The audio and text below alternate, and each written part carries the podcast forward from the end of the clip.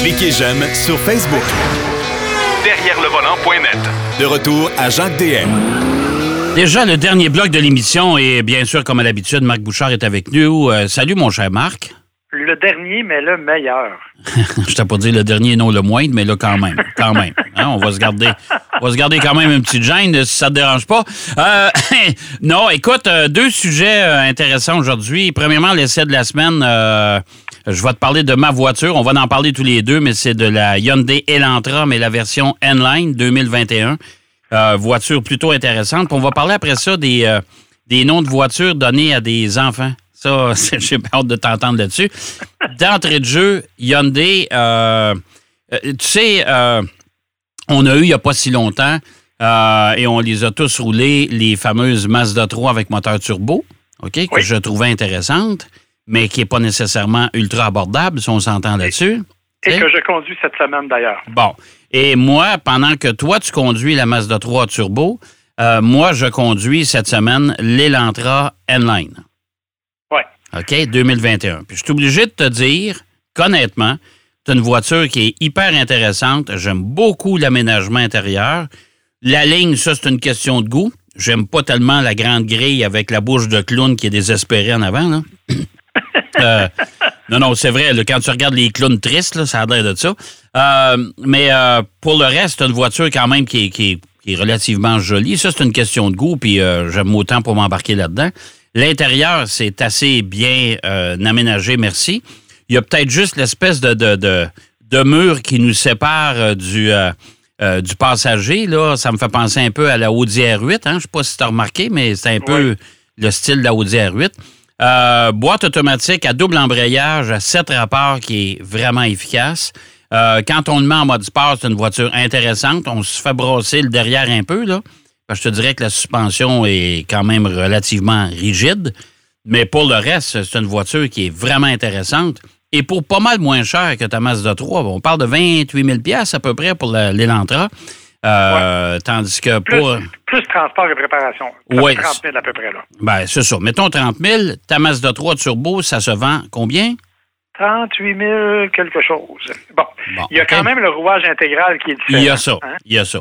Et on doit, on doit donner à Mazda qu'ils ont quand même une qualité de finition parce qu'ils sont tournés vraiment plus vers le côté luxueux. Oui. Euh, donc, ils ont vraiment une qualité de finition. Ceci étant dit, si je vais m'acheter une compacte, est-ce que je veux vraiment quelque chose de luxueux?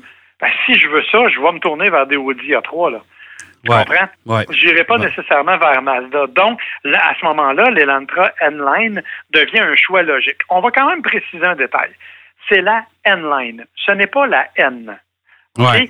Parce qu'il existe des versions, pas de, pas de l'Elantra, là, mais entre autres de la Veloster N, qui sont des versions vraiment beaucoup plus sportives, qui sont vraiment presque des voitures de course. Exact, exact. La N-Line, c'est le compromis entre la N pure et dure et la version standard. Ah. Mais c'est quand même pas un, un moteur qui te laisse au milieu de la rue. Là. On parle de deux cent un chevaux quand même. Oui, ouais, mais tu sais, c'est, c'est un peu comme chez Audi. Euh, avec oui. les S-Line. Dans Exactement. le fond, c'est où l'habillage A M G chez Mercedes, c'est pas une A M G, mais c'est un habillage comme les A M G. C'est un peu comme chez M, euh, chez B M W, c'est-à-dire qu'on offre entre la version ultra puissante et la version régulière, on offre un, un habit, si tu veux, de, de plus sportif. Exactement. Sauf que, dans le cas de la N-Line, on a quand même, comme je te dis, un moteur deux cent un chevaux turbo. Vrai, c'est une traction, ce n'est pas une traction intégrale, mais on a quand même des performances qui sont, ma foi, assez intéressantes euh, au niveau, tu l'as dit, des accélérations, entre autres grâce à une des très bonnes transmissions automatiques double embrayage ouais. sur le marché. Ouais. Euh, Hyundai nous a amené ça il y a une couple d'années et honnêtement, c'est très, très, très bien réussi. Euh, tu vois, c'est vrai que la grille avant, c'est un peu particulier, mais dans l'ensemble, on nous a aussi présenté une Hyundai Elantra qui est vraiment beaucoup plus raffinée en termes de style. On n'est pas très loin de la Sonata, en fait, euh, ouais. quand tu regardes la partie arrière. Elle y ressemble, elle y ressemble pas mal, hein? Oui, oui, oui. Tu regardes la partie arrière, là, on est, c'est bonnet blanc, blanc bonnet, là, c'est pareil. Euh, c'est donc deux véhicules qui sont vraiment bien réussis, bien faits, et bon, oui, l'aménagement intérieur est intéressant. Comme toi, je trouve un peu dérangeant d'avoir l'impression de sauter par-dessus un mur pour parler à mon passager. Bien, c'est parce euh, que je vois, je, je, cet élément-là de design à l'intérieur, je le comprends pas. Non, ben il n'y a pas d'utilité, en fait. Ben non, c'est pas, c'est pas le frein à main, ça, là. là. Non, non, c'est ça. C'est vraiment c'est, juste euh, c'est, c'est vraiment juste cute, là. Ouais. Euh, tu sais, fait que... Euh, C'est vraiment, c'est, c'est un beau véhicule, c'est vraiment quelque chose de bien réussi, mais ce qui est intéressant, et tu l'as dit, c'est la conduite de ce véhicule-là. Ah ouais. On arrive à deux cent un chevaux avec une bonne suspension, une bonne transmission. On a un petit véhicule qui est agréable, qui ne demande pas d'être poussé dans ses limites pour donner un peu de sensation. Alors que l'ancienne Elantra, on s'entend pour dire qu'on était plus proche de la Toyota Corolla beige pâle. Que, que de la voiture. Ah, bah ben oui, bah ben oui, tout à fait. On avait fait des belles améliorations, mais quand même, tu sais, c'était pas, euh, c'était pas encore le nec plus ultra. Ça veut dire que dans le marché des compacts, Marc, actuellement, t'as l'Elantra, t'as, euh, t'as la nouvelle Mazda trois, t'as la nouvelle Nissan Sentra. Euh, ça va être une belle bagarre, ça. Oui, ça commence à devenir intéressant. Et ce qui est fascinant, c'est que Golf s'est retiré, ou à peu près. Ouais. Ils vont nous amener la G T I à un moment donné. Ouais. Mais c'est tout. Fait que Volkswagen n'est plus là du tout. Euh, du côté de chez Ford, on le sait, il n'y a absolument plus de berline. Non. Euh, donc, du côté des Américains, il n'y a rien vraiment qui vient concurrencer ces véhicules-là. Alors, je pense qu'effectivement, ça va être une très belle bagarre.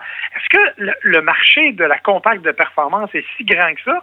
Je ne suis pas convaincu, mais de plus en plus, surtout qu'à trente mille dollars, euh, ça, ça devient extrêmement intéressant d'aller chercher une Elantra qui, rappelons-le, est très bien équipée. Au-delà de la performance elle-même, ouais. euh, on parle d'un véhicule qui a un bon équipement, qui a un système multimédia qui est facile, qui est ergonomique, qui est super bien, euh, bien pensé. Euh, donc, on arrive vraiment, et que toutes les normes de sécurité, là, tous les, les trucs de sécurité que l'on connaît, là, tu sais, l'assistance au freinage et tout ça. Donc, on est vraiment dans un véhicule qui en offre beaucoup pour un prix, ma foi, très intéressant. Oui, et puis, il euh, ne faut pas oublier qu'il y a un quatrième joueur qui va venir s'installer. La nouvelle Civic va débarquer bientôt. Oui. Hein? Euh, sauf que ça, on n'a pas trop de, d'idée de ce qu'elle va, de ce qu'elle aura l'air en mode plus performance. Ouais.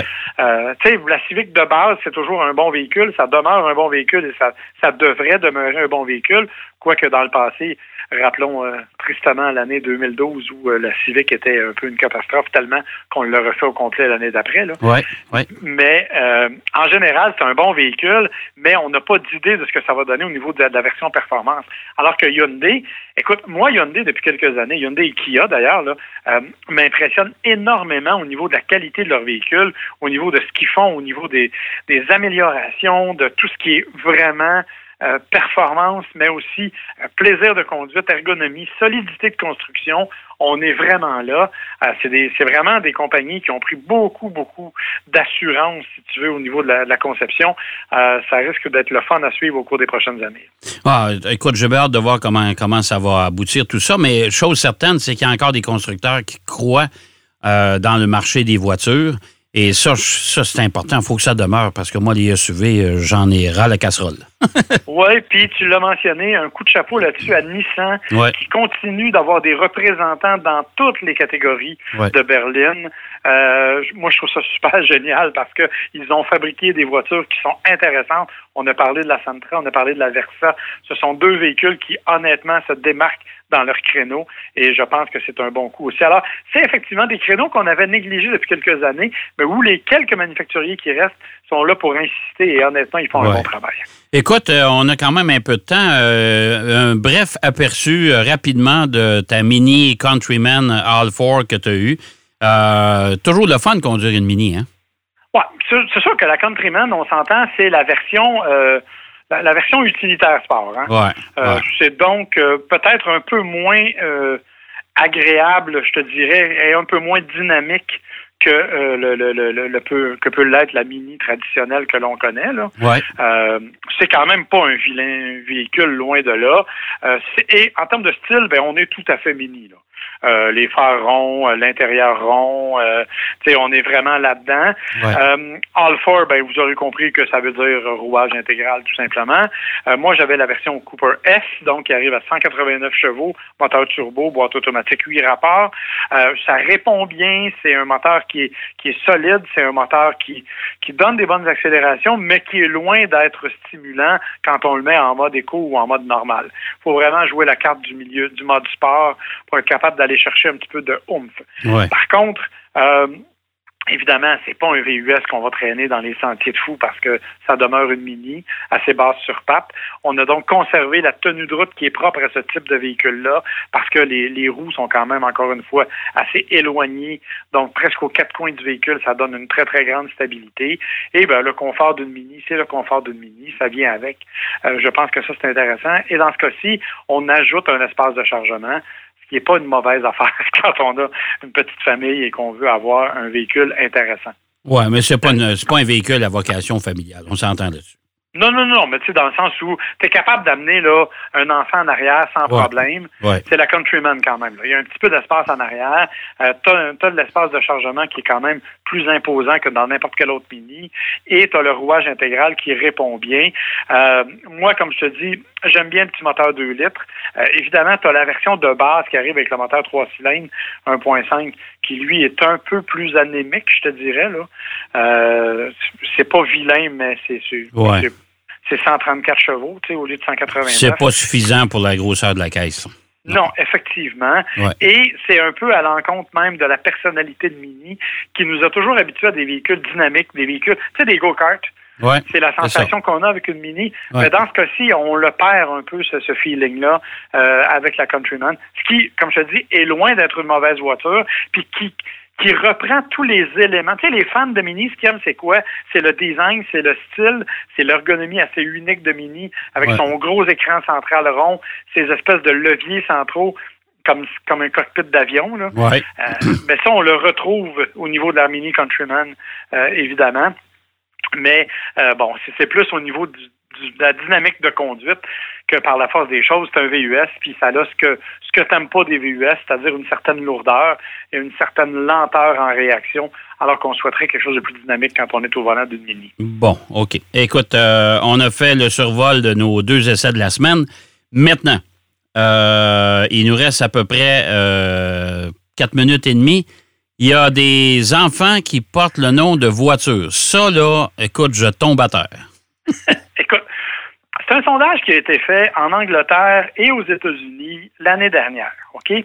Je n'ai pas retenu les noms, ben, je vais t'en reparler tantôt, là, mais euh, Royaume-Uni, ça nous intéresse un peu moins. On est plus U S dans notre cas. Ouais. Je sais que tu es un passionné de voitures oui. et que tu as des enfants. Oui. Mais je suis probablement persuadé, parce que je les connais en plus, que tu les as pas appelés du nom de tes chars. Non, hein? non, non, surtout pas. Mm-hmm. Je ne verrais pas ton plus vieux s'appeler Sentra, mettons. Non. En tout cas. Non. Euh, mais imagine qu'aux États-Unis, il y a quand même des noms qui sont plus logiques. OK? Okay. Il y a, par exemple, cent soixante-sept mille personnes qui ont appelé leur enfant Austin. Comme dans Austin Healey. Ouais. Ouais. Mais okay. tu dis, c'est un nom qui est pas si mal.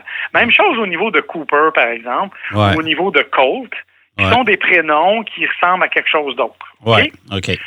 Sauf que t'as aussi des gens qui ont appelé leur enfant Lincoln, Bentley, Holden. Ça, tu dis, c'est encore pas si mal, et ouais. ça paraît parce que c'est dix-huit dix-neuf mille. ouais. Mais là, ouais. là où j'ai fait un petit peu le saut, c'est au niveau, chez les garçons, imagine, il y a vingt-neuf personnes qui, l'ont appelé, qui ont appelé leur garçon Jaguar. Hey vingt-neuf boy, okay. l'ont appelé Nissan. Non. onze Alpha. sept Mercedes. six Cadillac, cinq Chevrolet et cinq Subaru. Ben voyons donc. Je te jure. Et ça, c'était pour les garçons. Ouais. Parce qu'on a le même phénomène chez les filles. Ben, c'est pour okay? ça, Mercedes, j'étais un peu surpris pour un gars. Pour une fille, ça va, mais pour un gars... Hein? C'est ça. Tu vois, chez les, chez les filles, le nom le plus populaire, c'est Morgan. OK. Bon, oui, c'est un nom de compagnie britannique, on le sait, mais Morgan, c'est quand même un nom qu'on connaît qui est plus courant. Ouais. Et Mercedes, c'est le deuxième nom le plus populaire chez les filles, à onze mille quand même, okay. ça paraît. Okay. Mais il y en a deux mille neuf cents qui ont appelé leur fille Lexus. Okay.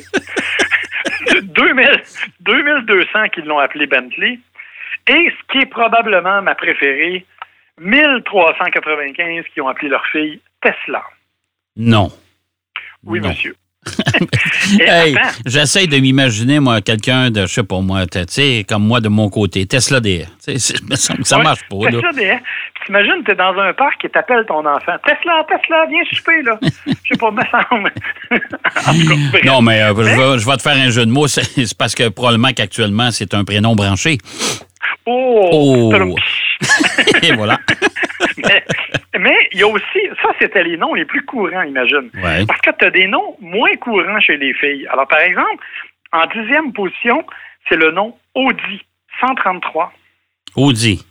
Audi. Pour cent vingt-sept, cent vingt-sept Astra, ouais. cinquante-cinq Aston, ouais. vingt-trois Ferrari, vingt et un Alfa, treize McLaren, onze Ford et cinq Mini.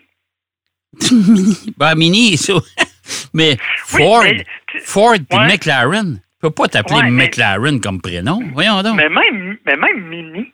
Ouais. Veux-tu dire que Mini, tu sais, c'est pas un prénom. Tu peux l'appeler, oui, c'est Mini moi, mais bon, au-delà de ça. Et ouais. Juste à titre de comparaison, rapidement, parce que le temps s'achève, là. Ouais. Euh, si tu regardes ce qui se fait au Royaume-Uni, chez les gars, parmi ouais. les noms les plus courants, tu as Rio qui s'ajoute. OK. OK. Rio, hein, ouais. quand même. Euh, et parmi les plus inusités, tu as Dodge et Chevy, ainsi que Triumph, Lexus et Kia. Kia, voyons okay. donc. Il y en a cent sept qui l'ont appelé Kia. Chez les filles, ouais. si on continue, ouais. il y en a mille quatre cent soixante-dix qui ont appelé leur fille Kia. Ouais.